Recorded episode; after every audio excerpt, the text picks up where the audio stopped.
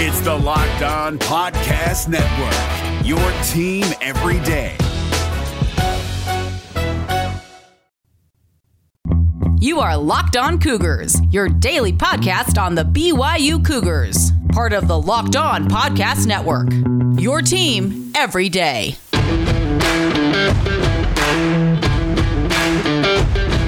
Very happy Monday to you all. Plenty to get to ahead on this episode of the Locked On Cougars podcast. A busy weekend in BYU sports. We'll catch you up on everything you need to know as a BYU fan here on a Monday. We'll also continue our look back to the BYU record books and just BYU football history with our 100 seasons of BYU football countdown, looking at 1983 and Steve Young's final season at the helm of the BYU offense. We'll also talk about our position group previews. We begin them today with a look at all all the position groups ahead of fall camp for the BYU football program. So, a busy, busy show ahead for all of you listening. Today's podcast is brought to you by our good friends over the Locked On College Football channel, in particular, the five conference shows they have. Whether you have an interest in the ACC, SEC, Big 10, Big 12, or the Pac 12, they have a Locked On podcast just for you. Download it wherever you get your podcasts, just like this one. All right, without further ado, here on a Monday, let's fire away. This is the Locked On Cougars podcast for July 12th, 2021.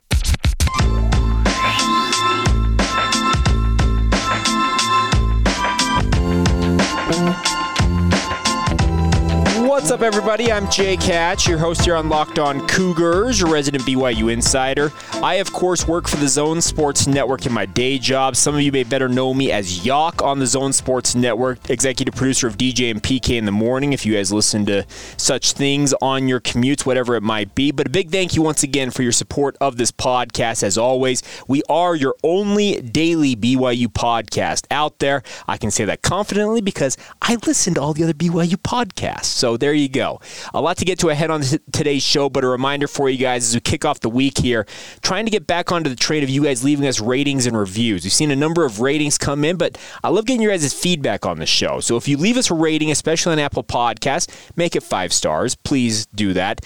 But in addition to that, leave us a sentence or two or however much you want of what you like about the show, what you suggest we improve, all that stuff. And if you rather do that via email, you can do that as well. Locked on BYU at gmail.com is the email address. All right, getting going here on a Monday. We are talking BYU football, and in particular, as we get ready for fall camp, position group previews. And that's what we're going to be doing throughout today's show, talking about the quarterbacks. I threw it out on Twitter yesterday on the Locked On Cougars feed and said, okay, here are four position groups we can start off with tomorrow. You guys will make the determination of which one we start off with. Well, predictably, and I regretted even putting it on the four because I figured it was going to win, but you know what? Quarterbacks is a great place to start. Now, the reason why I think quarterback this year in particular for BYU holds so much intrigue is because we have a th- true three way battle for the job to replace Zach Wilson at the helm of the BYU offense. Obviously, Wilson was absolutely marvelous in 2020. There's no doubt about that. When you become the number two overall pick in the NFL, it's just a marvelous season. It's the highest pick the BYU football has had in their history when it comes to the NFL draft. Zach is well positioned now to go and make plenty of money at the NFL level, and the hope is that he has a long and successful career in the NFL. But now BYU has to find his replacement and enter the three main contenders for BYU, and there's a fourth who is sitting back of the pace right now. Kalani Sitake, as well as Aaron Roderick, kind of laid out that Sol-Jay Maiava-Peters. He is currently sitting behind the other three contenders, but there's no reason to think as he continues to develop throughout his career that he couldn't be a decent player that ends up being a contributing member of the BYU football program. But as it stands, there are three members of this position group who are battling for the starting job. Let's name them. You probably can name them yourselves. Jaren Hall, Baylor Romney, and Jacob Conover. They constitute the three men who will have the opportunity, the three young men, I guess is what we should say, that have the opportunity now to replace Zach Wilson as the starting quarterback for BYU. All three of them bring different skill sets, but one thing I can say about all three of them is I'm confident that whoever wins the job is going to be set up to have plenty of success. What I mean by that is, is the supporting cast around them, sans maybe the offensive line in some people's eyes, should be as strong, if not stronger, than what Zach Wilson had around him in 2020. You think about it, the wide receiving core, yes, you lose Dax Milne, but then you add two Nacua brothers, speaking of Samson and Puka. Puka, in my opinion, is the best prep receiver to ever come out of the Utah high school ranks. If he realizes his potential, you've got a potential NFL player on your hands. Samson is no slouch in his own right, so those two, in my opinion, more than make up for the lost production of a guy like Dax Milne. You also have the return of guys like Gunnar Romney as well as Neil Pau'u at wide receiver. You've got a potential All American at tight end and Isaac Rex and plenty of other tight ends on that roster who are plenty talented. The running backs, you got a two headed monster leading the way with both Hinckley, not Hinckley Ropati. Hinckley should be in the mix, I think, this year, but I'm speaking of Tyler Allgeier as well as Lopini Katoa. So uh, the supporting cast, the weapons around these quarterbacks are going to be very deep. Now, here's what I think of the themselves Jaren Hall a plus arm, a guy who's got the arm that's as big as Zach Wilson's was a year ago, has the ability to make every throw. He has an athleticism element to him that I think is going to make him very dangerous for the BYU football program, as well as evidenced from his small sample size we saw against both USF as well as Utah State in 2019. He's got plenty of athleticism, plenty of speed, the ability to run when needed. Now, what do you get from Baylor Romney? Maybe not quite as strong of an arm as either Hall or Conover, but a guy who gets the ball where it needs to be when it needs to be there. Also, a great athletic quarterback. Baylor, I think, gets a knocked because he doesn't look like the most athletic kid out there. I'm telling you, dude can scoot. Dude can make plays with his feet, and that would be something he would be able to bring to the field. Maybe more of a true, I don't know, in a way, a dual threat look as compared to maybe what a Jaren Hall or a Jacob Conover would prefer to do, speaking of Baylor Romney. I really like Baylor's skills. Maybe not the most polished of the three quarterbacks in terms of his overall skill set. Doesn't necessarily do something, I guess, with, at an A plus level, but um, okay, maybe an A level. But all of his skills are more than enough to make him the guy for the BYU football program. Now, that brings us to Jacob Conover, kind of the unknown in this because we've never seen him actually on the field for the BYU football program. And what I know about Jacob Conover and talking with people around the program is he has an it factor to him. This is a guy who went to the best high school program in Arizona, bar none, Chandler High School, and won three straight state titles. This kid knows what he's doing. He had offers from all over the country. The likes of Alabama had interest in him at one point during his high school career. This kid can get it done. The one thing I think he has on the other two quarterbacks is his arm strength. We're talking this kid has a howitzer based on what I have heard. Obviously, we'll see if the hype matches the substance when we finally see him on the field, whenever that might be. But I still think he has got more than enough ability to win this job. Plain and simple. I really think he could win the starting quarterback job as a true freshman. And I know true freshman is a loose term. He'd be a COVID true freshman, I guess is what we'd term it. So those three guys are going to battle for that job, and I expect it to be a very spirited battle. How long do I think it will last? Probably the first two weeks of camp is what it'll ultimately turn into. I think after the first two weeks, whoever is the odd man out, the kind of number three in the three man race, he'll be told by the coaches, okay, you're being put into a backup role here. And then the other two will duke it out probably for another week or so. And then ultimately, the starting quarterback will be decided on probably 10 days out from the opener against Arizona down there in Las Vegas. That's kind of how I envision things will go. I'm sure the coaching staff would say something similar if you were to get them truth serum and have them really lay things out. I'm not going to take anything away from Sol-Jay Maiava-Peters. He is the true athlete, the true, I guess, uh, wild card in all of this. As I mentioned, Baylor Romney maybe brings a little more of a dual threat look to BYU. Well, Sol-Jay Maiava-Peters is the true dual threat quarterback of the four on the roster currently for BYU. You're probably saying, well, there's other guys on the roster, Jake. Well, Jake Jensen, a freshman from Pleasant Grove High School, is a preferred walk on. He played at BYU during the spring, then transferred to a junior college in Southern California. Actually performed well enough. He recently got an offer from Cal, a very talented player in his own right. And Rhett Riley recently entered the NCAA transfer portal as well. So as it stands, BYU only has the four quarterbacks entering fall camp. I would imagine at least one, maybe two, will be added to that position group as walk on players, and they will be part of the unit, but don't expect them to challenge for any serious time because you've got four very, very good prospects in front of them. But I think the good news is is the quarterback position, in my opinion, is in very good hands. Honestly, I do think that there is going to be great options for all of BYU's coaching staff to make an evaluation of these guys and be able to determine, okay, this is the guy who gives us the best chance to win, the best chance to, I guess, build on that 2020 breakthrough season and be the team that they hope to be this year. I really, really like all three quarterbacks. I think all three of them understand the situation they find themselves in. None of them are shying away from the battle. They all believe in themselves, and that's something you have to have as a quarterback because this is a position for alphas, plain and simple. It is a position that you have to be an alpha male and have the utmost uh, confidence in yourself. And at times, that's border on cockiness, plain and simple. You have to believe you are the baddest you know what out there on the field and go out and prove it every single day because there are a lot of people who want to take you down from the opposing team. There are a lot of other people who wants to tear you down on social media, etc. You have to be able to avoid all of that. That is the key. So we'll have some fun with this throughout these position group previews, talking about such positions like Frodo, like defensive end, opposite end, running back, X receiver, Y receiver, what to make of offensive center. We're going to go through each of these position groups in the little over, I think, three or four weeks here until we have a fall camp. We'll have some fun with it. We'll have plenty of discussion and let you guys determine where we go on some of these on social media as well. But that quarterback battle, folks, I really think it holds a lot of intrigue. And you're probably wondering, well, who do you think is going to win it, Jake? I've been a broken record all along. If Jaren Hall is right, he will be the guy, in my opinion, to replace Zach Wilson. But that's a big question mark. Will he be able to be hold up, be healthy, stay healthy, and be the guy?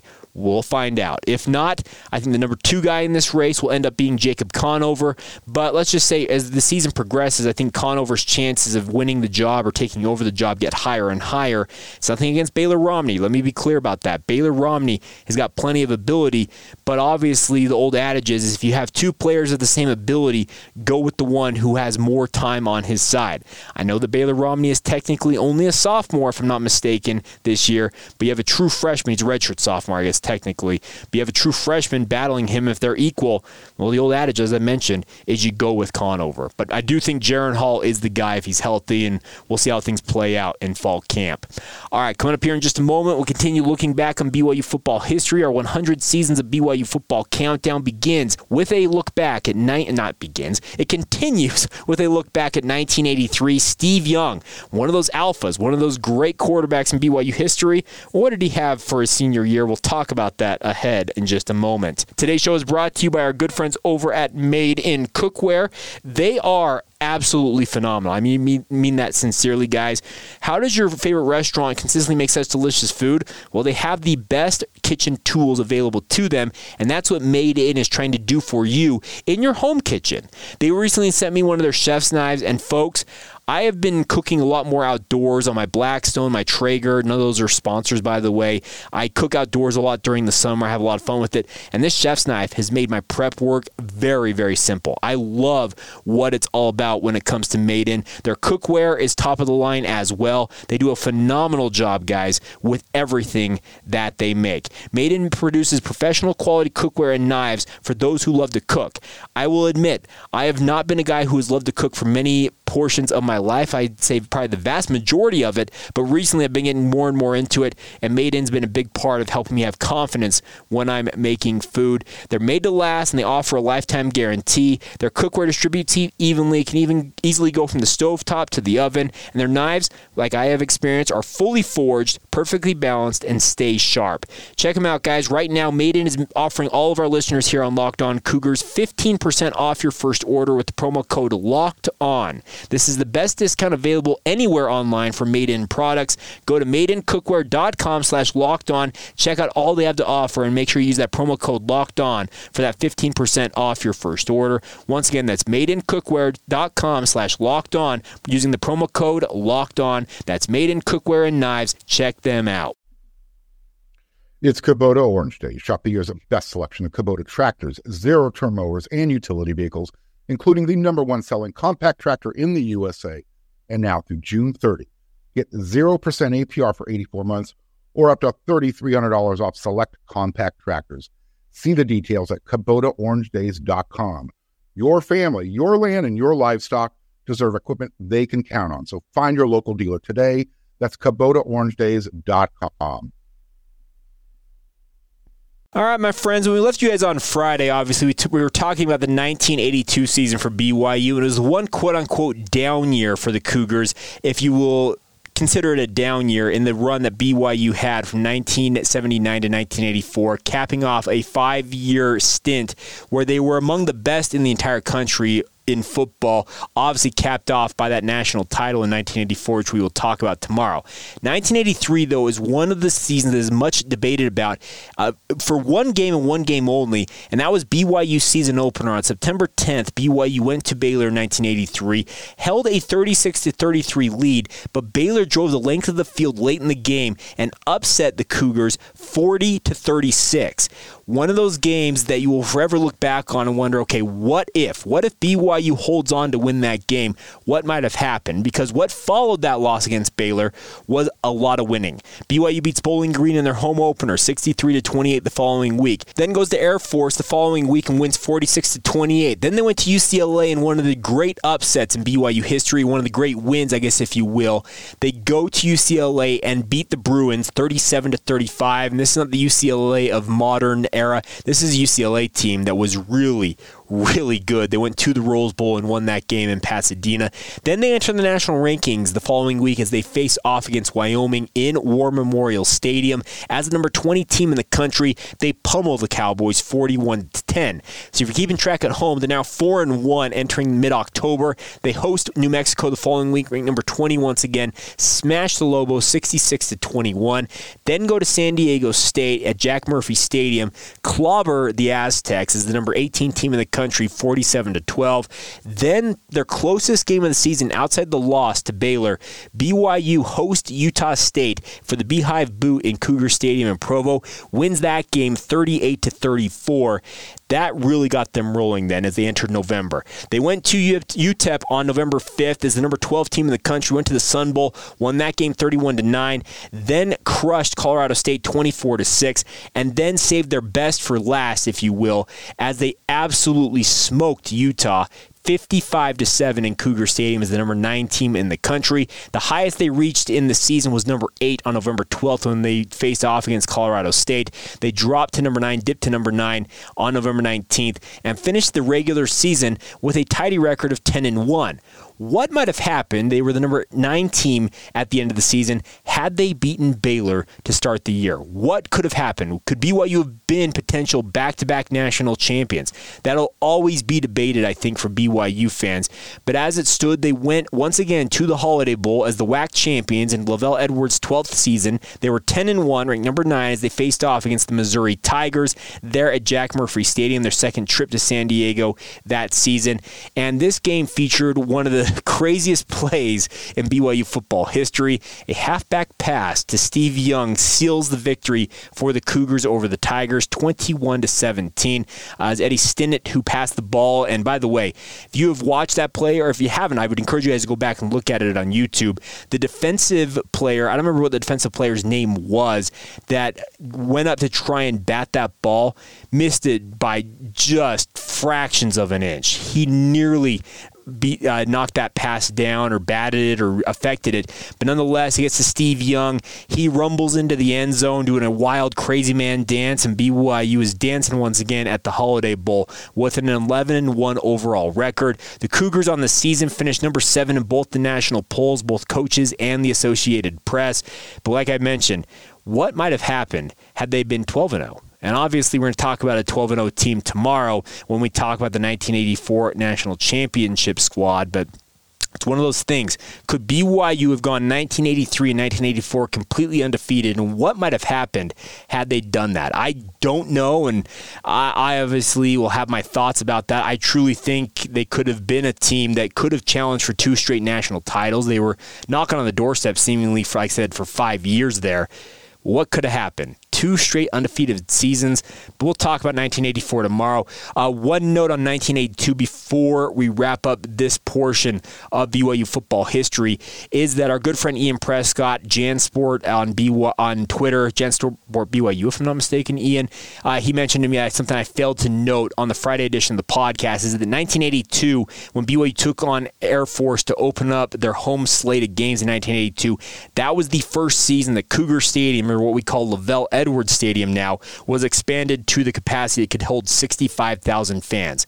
Before that, I think it had a grand total of I think 30 or maybe 35,000. They added the north and south end zone stands, and that and boosted the capacity to what we now know as LaVell Edwards Stadium. Almost that true bowl look. It has the four distinct sides, but it's closing in pretty close to being a bowl. Let's be honest about it. And there are many of you who say that it should be enclosed to be a bowl, but nonetheless, that was 1982 and something I failed to note on Friday's podcast. It was in my notes. Ian uh, caught me on it and appreciate you reaching out, Ian, and letting me know, hey, you forgot to mention this. I absolutely should have mentioned it. A couple of the notes about 1983 before we go here include Steve Young, obviously uh, being an absolute stud. He had 3,902 yards passing that season, a grand total of 33 touchdowns against 10 interceptions. He ended up as BYU's third leading rush with 444 rushing yards on the season and eight touchdowns his own right. Eddie Stinnett, who did pass that touchdown pass back to him, was BYU's second leading rusher on the season with 475 yards and eight touchdowns of his own. Casey Tiumalu was BYU's leading rusher with a healthy 839 yards. That's kind of the myth about BYU's offense, by the way, during this era, that all they do is pass the ball. Nearly 1,000 yard rushers, it felt like every year if you look at the stats. It's just, I think it was kind of a misnomer that BYU was a pass at all cost type of an offense. But nonetheless, one of those great seasons of BYU history and also one of those great what ifs. What if they'd beaten Baylor? And we're going to talk about another great what if. What if BYU had not lost to UTEP in 1985 that we found out obviously was aided by some, uh, should we say, shenanigans by the UTEP coaching staff and UTEP staff that we'll get to in a future episode later this week as well. But some crazy, crazy times if you're a BYU football fan thinking back on 1983 and one of those great seasons that just marred by one loss. And that's the crazy thing about this is BYU folks in this era was not far away from going undefeated multiple times in a season. Just to think, had they been avail- uh, able to avoid major snafus or upsets at the hands of certain opponents, what could have been for BYU in this era? Could they have been an even bigger I know bigger fish in the pond they were already swimming in. Who knows? But absolutely crazy to think about. One of those things that you'll always okay say, well, what if this? What if that? That's one of the great things about college football is it lends itself to a lot of what ifs, and sports in general always have what ifs. And this BYU football era is absolutely one of them. But I think overall, a great season. There's no doubt about that. You go 11 and 1, you celebrate it. And as we'll find out tomorrow, you get to celebrate it all, win it all when you talk about the 1984 BYU football program. And looking forward to talking about that tomorrow right here on the Locked On Cougars podcast. All right, coming up next, though, we will wrap up today's show, catch you up on a busy weekend full of BYU news and notes. We'll get to all of that in mere moments. Today's show is brought to you in part by our good friends at Built Bar, guys. I hope you took advantage of the sale last week for the grasshopper cookie flavor. It is now no longer available, if I'm not mistaken. If it still is, it's only going to be up there for mere moments, it feels like, on built.com. But the best part is, Built Bar does not stop. They're always adding new flavors, and they also have delicious flavors that are kind of their mainstays.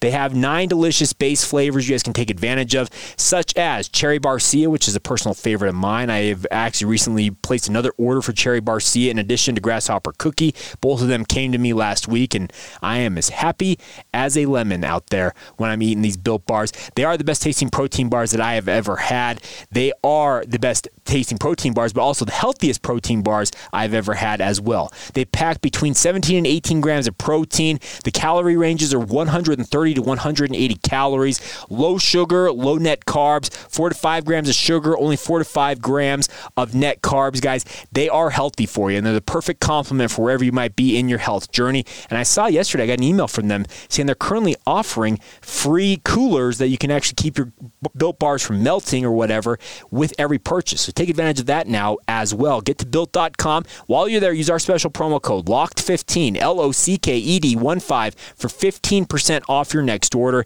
It's a great way to enjoy the best tasting protein bars. We need to save some money on them. Take advantage of it now. That's built.com, promo code LOCKED15 for 15% off your order and get enjoying the best tasting protein bars with Built Bar are. We're driven by the search for better, but when it comes to hiring, the best way to search for a candidate isn't to search at all. Don't search, match with Indeed. 93% of employers agree Indeed delivers the highest quality matches compared to other job sites, according to a recent Indeed survey. And listeners of this show will get a $75 sponsored job credit to get your jobs more visibility at Indeed.com slash podcast. Just go to Indeed.com slash podcast right now and support our show by saying you heard about Indeed on this podcast. Indeed.com slash podcast. Terms and conditions apply. Need to hire? You need Indeed. All right, folks, before we go here on a Monday, let's catch you guys up on some other news and notes involving BYU athletics. Let's start off with one coming from our good friends over at Vanquish the Foe. Robbie McCombs doing a bang up job over there. Obviously, there is that game out there that BYU is owed a game against Notre Dame. It's supposed to be a home game, but as I have stated on this podcast previously, and something that Robbie is talking about here, why not approach Notre Dame and say, hey, we'll play a game, that home game, quote unquote, in Las Vegas? I think it'd be very much something that would benefit both programs. Speaking of the Fighting Irish as well as the Cougars, well, according to Rob, he says multiple sources have told Vanquish Foe that BYU has approached Notre Dame about playing a game in Las Vegas in 2022 at Allegiant Stadium. I think Allegiant Stadium should be part of BYU's routine every year. Get a big name opponent, get them to Vegas, and play them there. BYU fans will travel in droves to that game, as we're seeing right now with the Arizona opener this year. I think it should be a fixture on BYU's schedule that they have at least one game down there at Allegiant Stadium each season. My personal opinion on that, but I think it would be a great way to get some big name opponents that won't travel to Provo to get them to play you because we all know that Las Vegas apparently is Provo South when it comes to BYU football. Uh, one thing about this is that both teams currently have 11 games contracted for 2022. One potential hiccup is, though, I know that Notre Dame has that five game scheduling arrangement with the ACC. They currently have only have four of those games scheduled for 2022. So that could be a roadblock there. But BYU, push them as fast as you can and see if you can get them to respond to it. Tom Holmoe did make comments at BYU Media Day saying that BYU felt confident they would get that game contracted with Notre Dame at some point in the relatively near future. We'll find out. The good news coming uh, from Vanquish Foe did not stop there. Uh, Robbie, by the way, has been absolutely lights out when talking about BYU basketball recruiting, especially when it comes to the transfer portal currently. Uh, Seneca Knight, the San Jose State slash LSU transfer who is in the portal has announced they're actually told BYU reporters like Robbie that he will be visiting BYU later this week, sometime between July 15th and the 17th, to check out Provo, check out the campus. This would be an ideal pickup for BYU for their final addition for the roster for this upcoming season. Seneca Knight is a six foot seven swingman, a guy who can very much defend three or four positions on the court, a guy who doesn't necessarily shoot the three at a high clip, but also has not been given a lot of opportunities to shoot that three. I feel like, but he was a third team All Mountain West Conference honoree during his time as a San Jose State Spartan. He transferred to LSU, never played for the Tigers, and is officially quote unquote transfer from the Tigers, but all all of his collegiate action has come playing in the Mountain West Conference for San Jose State. I think this would be a phenomenal pickup, and I hope the BYU is able to land a guy like Seneca Knight. I think would be a fantastic and, like I said, the perfect pickup for BYU to round out their roster going into this upcoming season alongside Te'Jon Lucas. I think it would make very much BYU's guard line and wing defense that much better going into the upcoming campaign. All right, one final note for you guys, actually two, excuse me. If you want to travel to see Zach Wilson play this season, especially in his first start ever against the Carolina Panthers? Well, his uncle decided to help you guys out. The weekend of Wilson, uh, JetBlue founder David Neeleman has scheduled a charter flight which will allow you to see the BYU Utah game on September 11th, then fly to Carolina to face, uh, to not to face, to watch Zach Wilson and the New York Jets when they open up their season against the Carolina Panthers. That Sunday. It's a charter flight, and you can get it with your family and friends. I still think there are tickets available. I think the website is actually pretty simple if you guys want to go check that out. It's going to be interesting. Uh, it's a charter flight to and from Carolina, so it takes uh, a lot of the guesswork in terms of traveling and f- trying to make sure you're there before the game. Go to the wilsonweekend.com, sign up, and the detailed itinerary on when you'll be going, etc., are all available there. About half of the spots as of Friday afternoon have been claimed, according to Neeleman. Tickets are non refundable, but may be transferred to another person up to a week prior to boarding. So check it out, guys. If you're trying to find a way and you got some cash to burn, might be a good way to do it because charter flights, folks, are absolutely incredible. I absolutely think it's the perfect way to do this if you're going to do it. Get that charter flight to and from Carolina and see both BYU Utah and the Holy War, as well as Zach Wilson taking on Carolina in his first start for the New York Jets. All right, finally, one note for you guys before we go is the BYU's FPI, their chances this coming season have been upgraded by ESPN. We'll talk more about this in depth as the week progresses, but apparently the calculations were done wrong. Some data, etc., had issues with it when it came to making those predictions. Had BYU sitting between six and seven wins. Well, apparently now they're expected maybe win eight or nine games according to ESPN's FPI. We'll explain more about this. We don't have as much time on today's show. We're already over time technically, so we will talk more about this as the week progresses. But the good news is ESPN apparently thinks higher of BYU than originally thought, and we'll let the data explain that later on in the podcast. Probably get that actually on tomorrow's show. If not, I'm thinking about it, we can talk about that. So there you go. A little tease ahead to tomorrow, talking about 1984, continuing our position group previews, and also ESPN FPI rankings and whatever else might pipe up on the radar over the next 24 hours. We'll have it all covered for you guys, like we do right here every single day on Locked On Cougars. Hope you guys have a great day whenever you hear this. Follow the show on social media Facebook, Instagram, or Twitter. Search out Locked On Cougars. Let us know what you guys think of the show, especially via email if you have questions, concerns, comments, advertising inquiries. We're available anytime at lockedonbyu at gmail.com. That is the email address. And of course, you can follow me and DM me if you like at Jacob C. Hatch on Twitter. All right, that is going to do it for this edition of the Locked On Cougars podcast. Now, a reminder for you guys to go check out the Locked On Today podcast following this one. It's a 20 minute or less update on all the major sports news out there. How did game three in the NBA Finals go last night? If you don't know already, get all of that and a whole lot more with the Locked On Today podcast. Download it wherever you get your podcast and check it out next. Until tomorrow, have a great day. This has been the Locked On Cougars podcast for July 12th, 2021, and we will talk to you guys mañana.